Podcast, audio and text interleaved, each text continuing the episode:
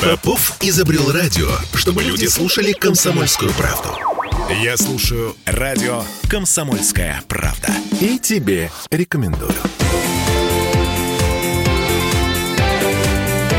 Картина недели. А у нас тут Техас отвалился, извините. Ну, а, еще не официально, еще не с точки зрения закона, на, э, ну, просто власти Техаса пошли поперек позиции Вашингтона и федеральных властей. Поперек федеральной, да, власти. А, на этом мы вернулись в петербургскую студию радио «Комсомольская правда». Я Дмитрий Делинский, ректор гуманитарного университета профсоюзов Александр Записовский. В этой четверти часа, ну, по крайней мере, мы начинаем эту четверть часа с обсуждения миграционного кризиса в Соединенных Штатах. А власти Техаса Техаса на этой неделе внезапно обнаружили, что ну, как бы они на пороге гражданской войны, но просто потому, что э, э, они построили границу на, ну, в смысле, забор на границе с Мексикой и не пускают нелегальных мигрантов внутрь Соединенных Штатов, не пускают на свою территорию, а федеральные власти требуют этот забор снести и посылают войска, национальную гвардию. Верховный суд принял решение с, с подачи Байдена в поддержку федеральных властей. И я вам скажу, что это все очень серьезные события, которые ну, мы буквально там еще даже пять лет назад и восемь лет назад мы не могли ожидать, хотя вот уже когда на прошлых выборах Э, были огромные фальсификации в Соединенных Штатах, как я полагаю, у Трампа отняли его победу грязными манипуляциями, нечистоплотными выборами, уже тогда появлялись разговоры о том, что Америка стоит на пороге гражданской войны. Но вы знаете, у нас есть инерционность мышления. Вот я вам признаюсь, я довольно-таки долгое время, существенную часть своей жизни, думал, что Соединенные Штаты могут быть во многом образцом для строительства у нас современного развитого общества. Это была официальная наша политика. Если человек шел по коридорам в Кремле и с кем-то разговаривал, э, ему говорили, а я это слышал от очень крупных политологов, рекламщиков и так далее, людей, ну, вполне таких спокойных, как бы мирных специальностей – что чуть ли не весь персонал Кремля настроен на полное копирование Запада. А Запада – это в первую очередь Соединенных Штатов. И когда говорили о том, что есть какая-то проблема, эти люди говорили, я это потом очень сильно и в образовании почувствовал. Это, конечно, совершенно ошибочная позиция, но в то время мы еще этого не понимали или не понимали до конца. А что это вообще за проблема, мол, такая в России? Надо просто делать, как в Америке, и все будет в порядке. А, на тот момент, когда в Кремле встали вот на этот путь э, развития нашей страны, на тот момент Соединенные Штаты э, считались самой эффективной Передовой, системой. Да, эконом, экономика передовая, невероятные достижения во всех областях, права человека, замечательная э, система средств массовой информации, которые не дают нарушиться балансу разных ветвей власти, судебная система потрясающая и так далее, возможности предпринимательства, страна особых возможностей. Вот это все оказалось мифом. И а, в смысле, да? вы хотите сказать, что это этого не было? Или что это все эм, осталось в далеком прошлом? А сейчас уже это прошлое кажется далеким, но у них где-то 20 лет назад примерно был, наверное, может быть, 25, был, наверное, золотой век, был расцвет.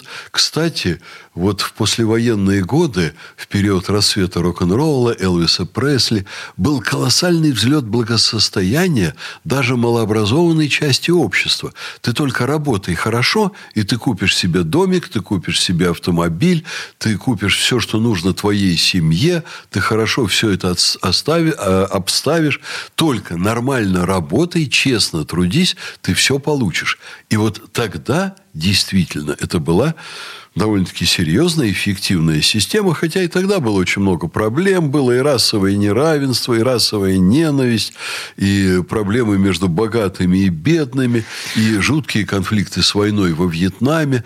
Но ничто не предвещало тот невероятный развал, который они устроили сегодня. Так. Вот то, о чем вы говорите, действительно, это удивительнейшая ситуация. Напомню, за месяц 300 тысяч человек благодаря энергичным действиям правительства Байдена значит, из Мексики проникли без всяких документов, нелегально проникли в Соединенные Штаты. А человек, находящийся на территории Соединенных Штатов, даже нелегально, он эм, имеет право работать, получать зарплату, но он даже имеет право на медицинскую страховку. Программа Medic, Medical Care, которая была, которая была внедрена Обамой, она там средний класс ввела в шок потому что, ну, я где-то лет 5-6 назад последний раз был в Соединенных Штатах, я уже после этого даже визу не стал брать, настолько там неприятно смотреть на все происходящее.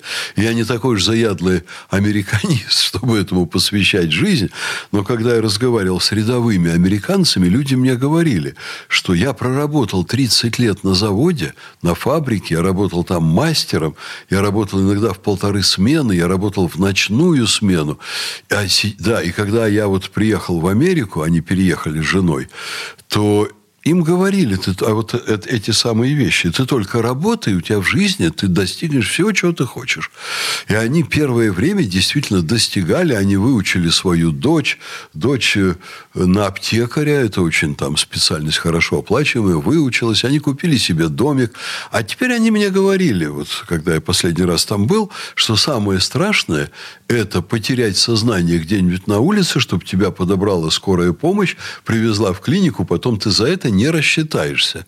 Потому что программа вот Обамы на нас не распространяется. А если ты перешел границу, и это все с тобой случилось, то тебя привезут, будут тебя лечить бесплатно и так далее. Хотя эти люди для Соединенных Штатов ничего не сделали. Они вообще не работали и не собираются, и не за этим приехали.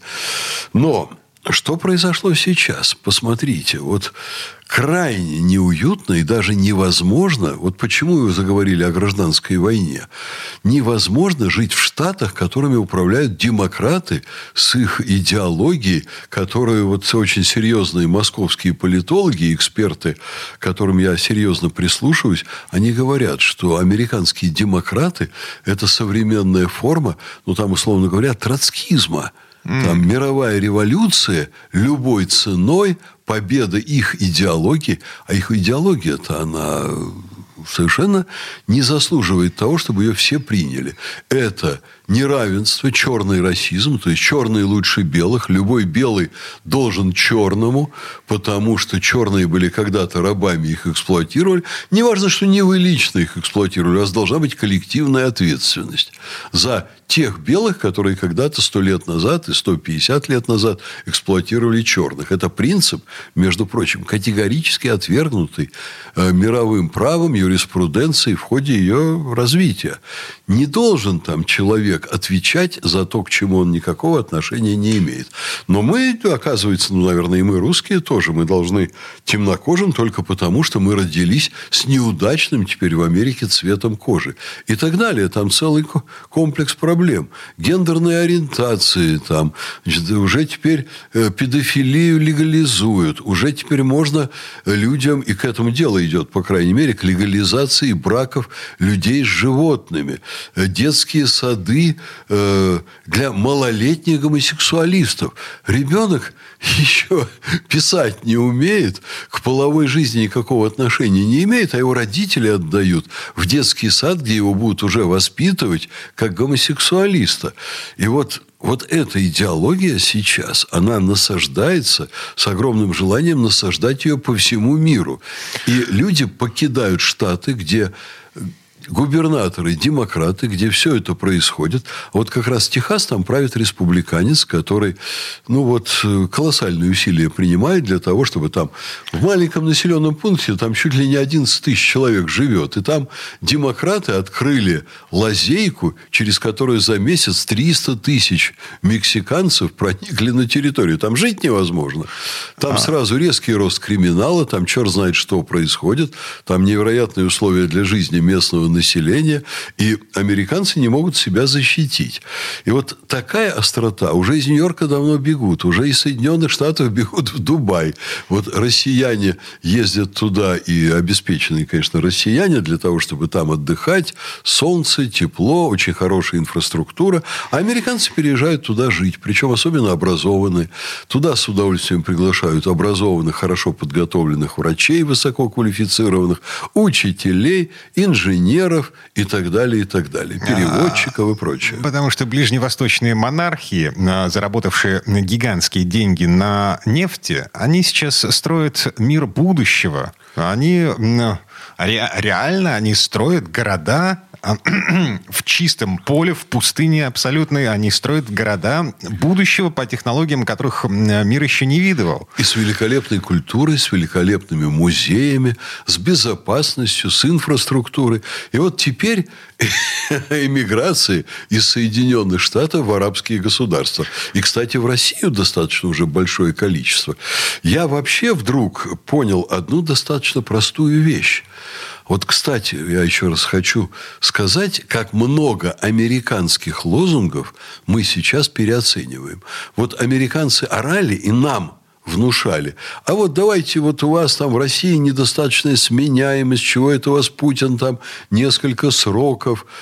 У нас Путин несколько сроков, его сейчас опять выберут. Но Россия намного сегодня, я готов это кому угодно доказать с массой аргументов, намного безопасная и более, и намного более удобная, комфортная для людей, ориентированная на человека страна, чем Соединенные Штаты Америки несоизмеримой по огромному количеству показателей. Ой, давайте мы к этому вернемся. Через пару минут буквально, я напомню, мы вместе с ректором Гуманитарного университета профсоюзов Александром Записовским подводим информационные итоги уходящей недели. Картина недели. Я слушаю «Комсомольскую правду», потому что «Радио КП» — это корреспонденты в 400 городах России. От Южно-Сахалинска до Калининграда. Я слушаю радио КП и тебе рекомендую. Картина недели. А мы вернулись. Я, кстати, посмотрел во время паузы в интернет. Два десятка штатов, находящихся под управлением республиканских губернаторов, поддержали Техас в противостоянии с федеральным центром. Напомню, речь идет о том, что Техас перекрыл поток нелегальных мигрантов из Мексики, а Вашингтон потребовал снести этот забор на границе и вывел туда подразделение пограничной службы. А в ответ местные власти выставили на защиту забора войска Национальной гвардии.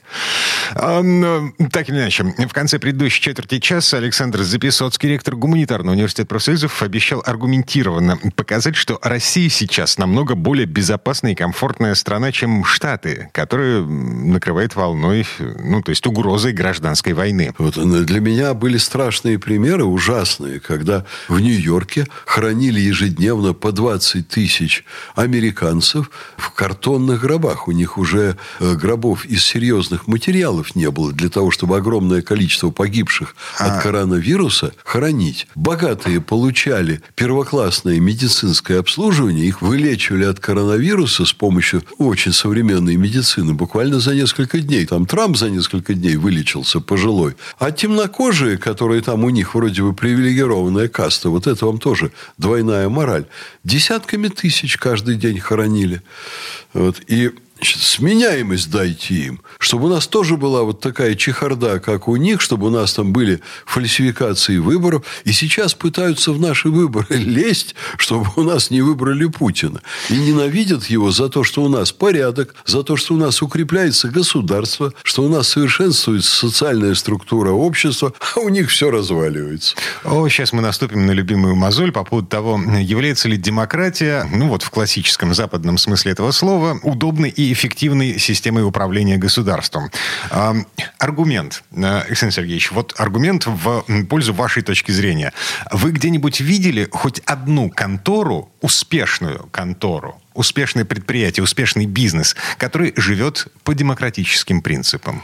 А, ну, вообще-то в теории вроде бы это было, например, в Японии, но там и то это не совсем демократические принципы, а там скорее говорилось о том, что корпорация – это ваша семья, вы должны тут работать всю жизнь, ваши да, дети так должны или иначе, приходить. У семьи да. должен быть да. глава, глава человек, должен человек быть, принимающий решения. И... Обладающий большой ответственностью, а, Совет директоров, вот это все. А, прикол заключается в том, что если совет директоров будет менять менять главу компании а, раз в 4 года. Извините, компания легко непринужденно накроется медным тазом.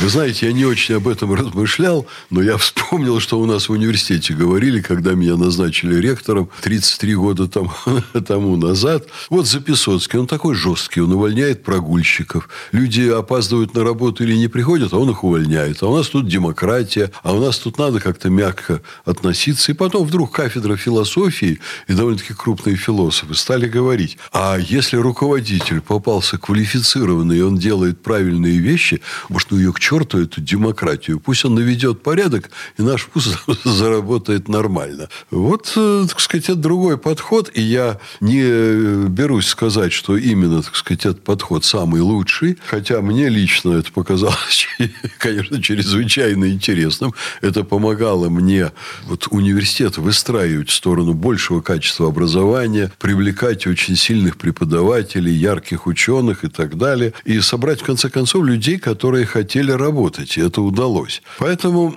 я думаю, что в какие-то моменты лучше работает демократия, в какие-то моменты, вот как в арабских странах, там есть власть э, там, королевской семьи. В общем, это очень сложная вещь. Зависит, конечно, от конкретных условий. А, но, возвращаясь к тому, с чего мы начали, американская демократия, ну, в общем, на грани. Да сейчас она уже реально за гранью. И действительно, я считаю, что это очень опасно. Я совершенно не радуюсь тому, что у них такие огромные проблемы. Это опасно для всего мира, потому что страна-то до сих пор очень мощная.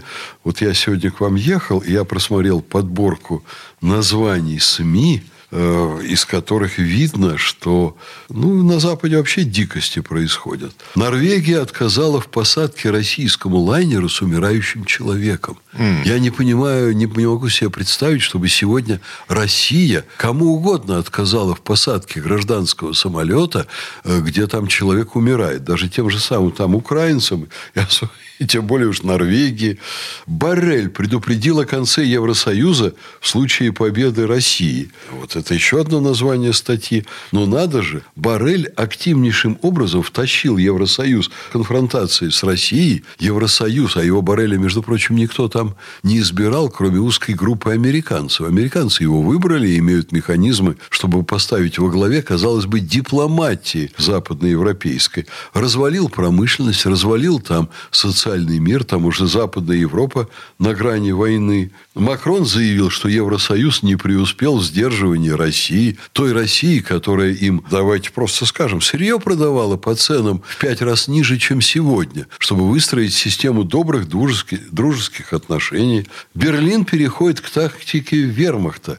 Писториус, это министр обороны Германии, ставит пять тысяч бойцов под дуло русских. Немецкая угроза в шаге от границы. Это они пишут. От границы Российской Федерации. Далее.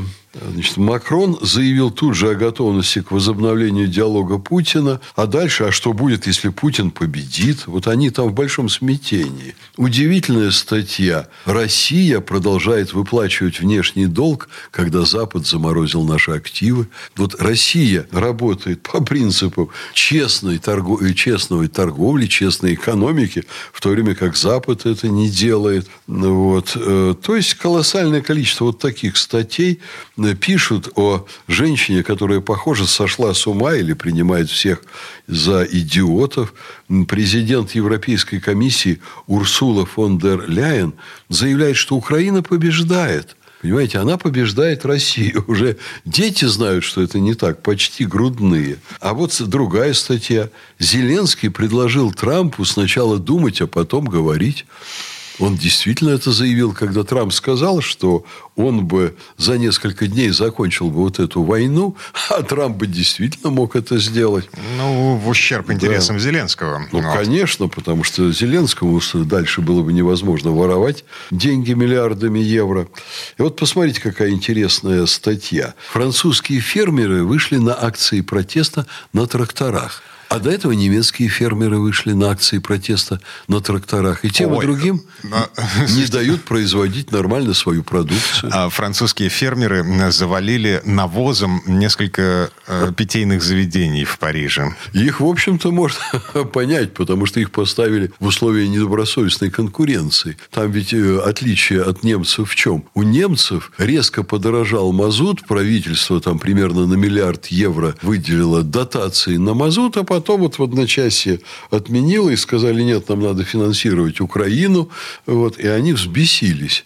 Потому что они не могут нормально работать и производить еду. А у французов там другая была история. Французы производят достаточно дорогостоящую сельхозпродукцию, потому что огромные требования по качеству. И требования по зеленой повестке. На французском рынке с местной сельхозпродукцией легко непринужденно конкурирует продукция из Украины. Конечно, которая вообще элементарным стандартам Западной Европы не соответствует. И к тому же дешевая, как вода. В От связи... этого и дешевая, да, Вот. что они ничего не соблюдают. Французские фермеры терпят убытки. Слегка обиделись, да. И теперь смотрите, уже никто Западом всерьез не считается.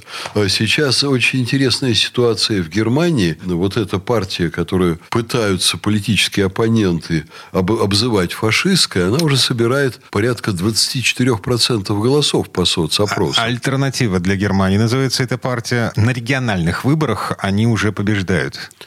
Да, и там, кстати, ультра такая уже теперь левая партия, которую э, вот эта дама очень энергичная, Вагенкнехт, возглавляет и поклонница Сталина, кстати. Она уже тоже приближается к 15%. Это очень занятно. А во Франции совершенно всерьез говорят, что если бы сейчас, сегодня были выборы, то Макрон их проиграл бы с треском, это соцопросы показывают, и проголосовали бы за партию, которая тоже совсем недавно еще там именовалась фашистской. Э, па- Партия, нет, они именовали оппоненты политические. Партия, которая, кстати, тоже очень хорошо относится к России. Марин Ле Пен. Да, Марин Ле Пен. Мгм.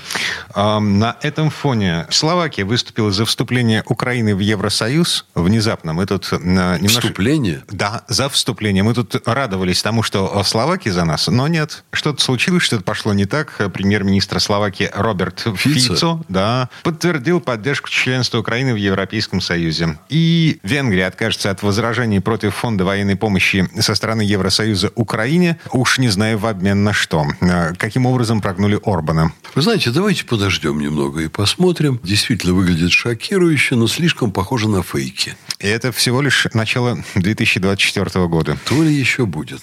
Мы вступаем в очень интересную историю. Еще раз подчеркну, Россия – оплот стабильности. Россия – огромное государство, которое демонстрирует экономический рост. Я думаю, что благодаря всем санкциям, санкции стимулировали экономический рост у нас в стране. Олигархи, которые воровали и вывозили все на Запад, теперь вкладывают деньги на своей родине, а Запад стремительно трещит по всем швам и разваливается. Посмотрим, как это будет дальше. Полтора месяца до выборов э, в нашей стране, выборов президента. И сколько там, э, где-то месяцев... Полгода для, для выборов в Соединенных Штатах. Там Ноябрь. Ноябрь, да. в ноябре выборы президента США. Так, ну а мы на этом расходимся. Всем хороших выходных. Спасибо и хорошей погоды, и быть здоровенькими, не поддаваться всяческим эпидемиям, которые зимой как-то, по-моему, совершенно бесчинствуют. Здоровья, благополучия, хорошего настроения. Ректор гуманитарного университета профсоюзов Александр Записовский. Я Дмитрий Делинский. Пока. Картина недели.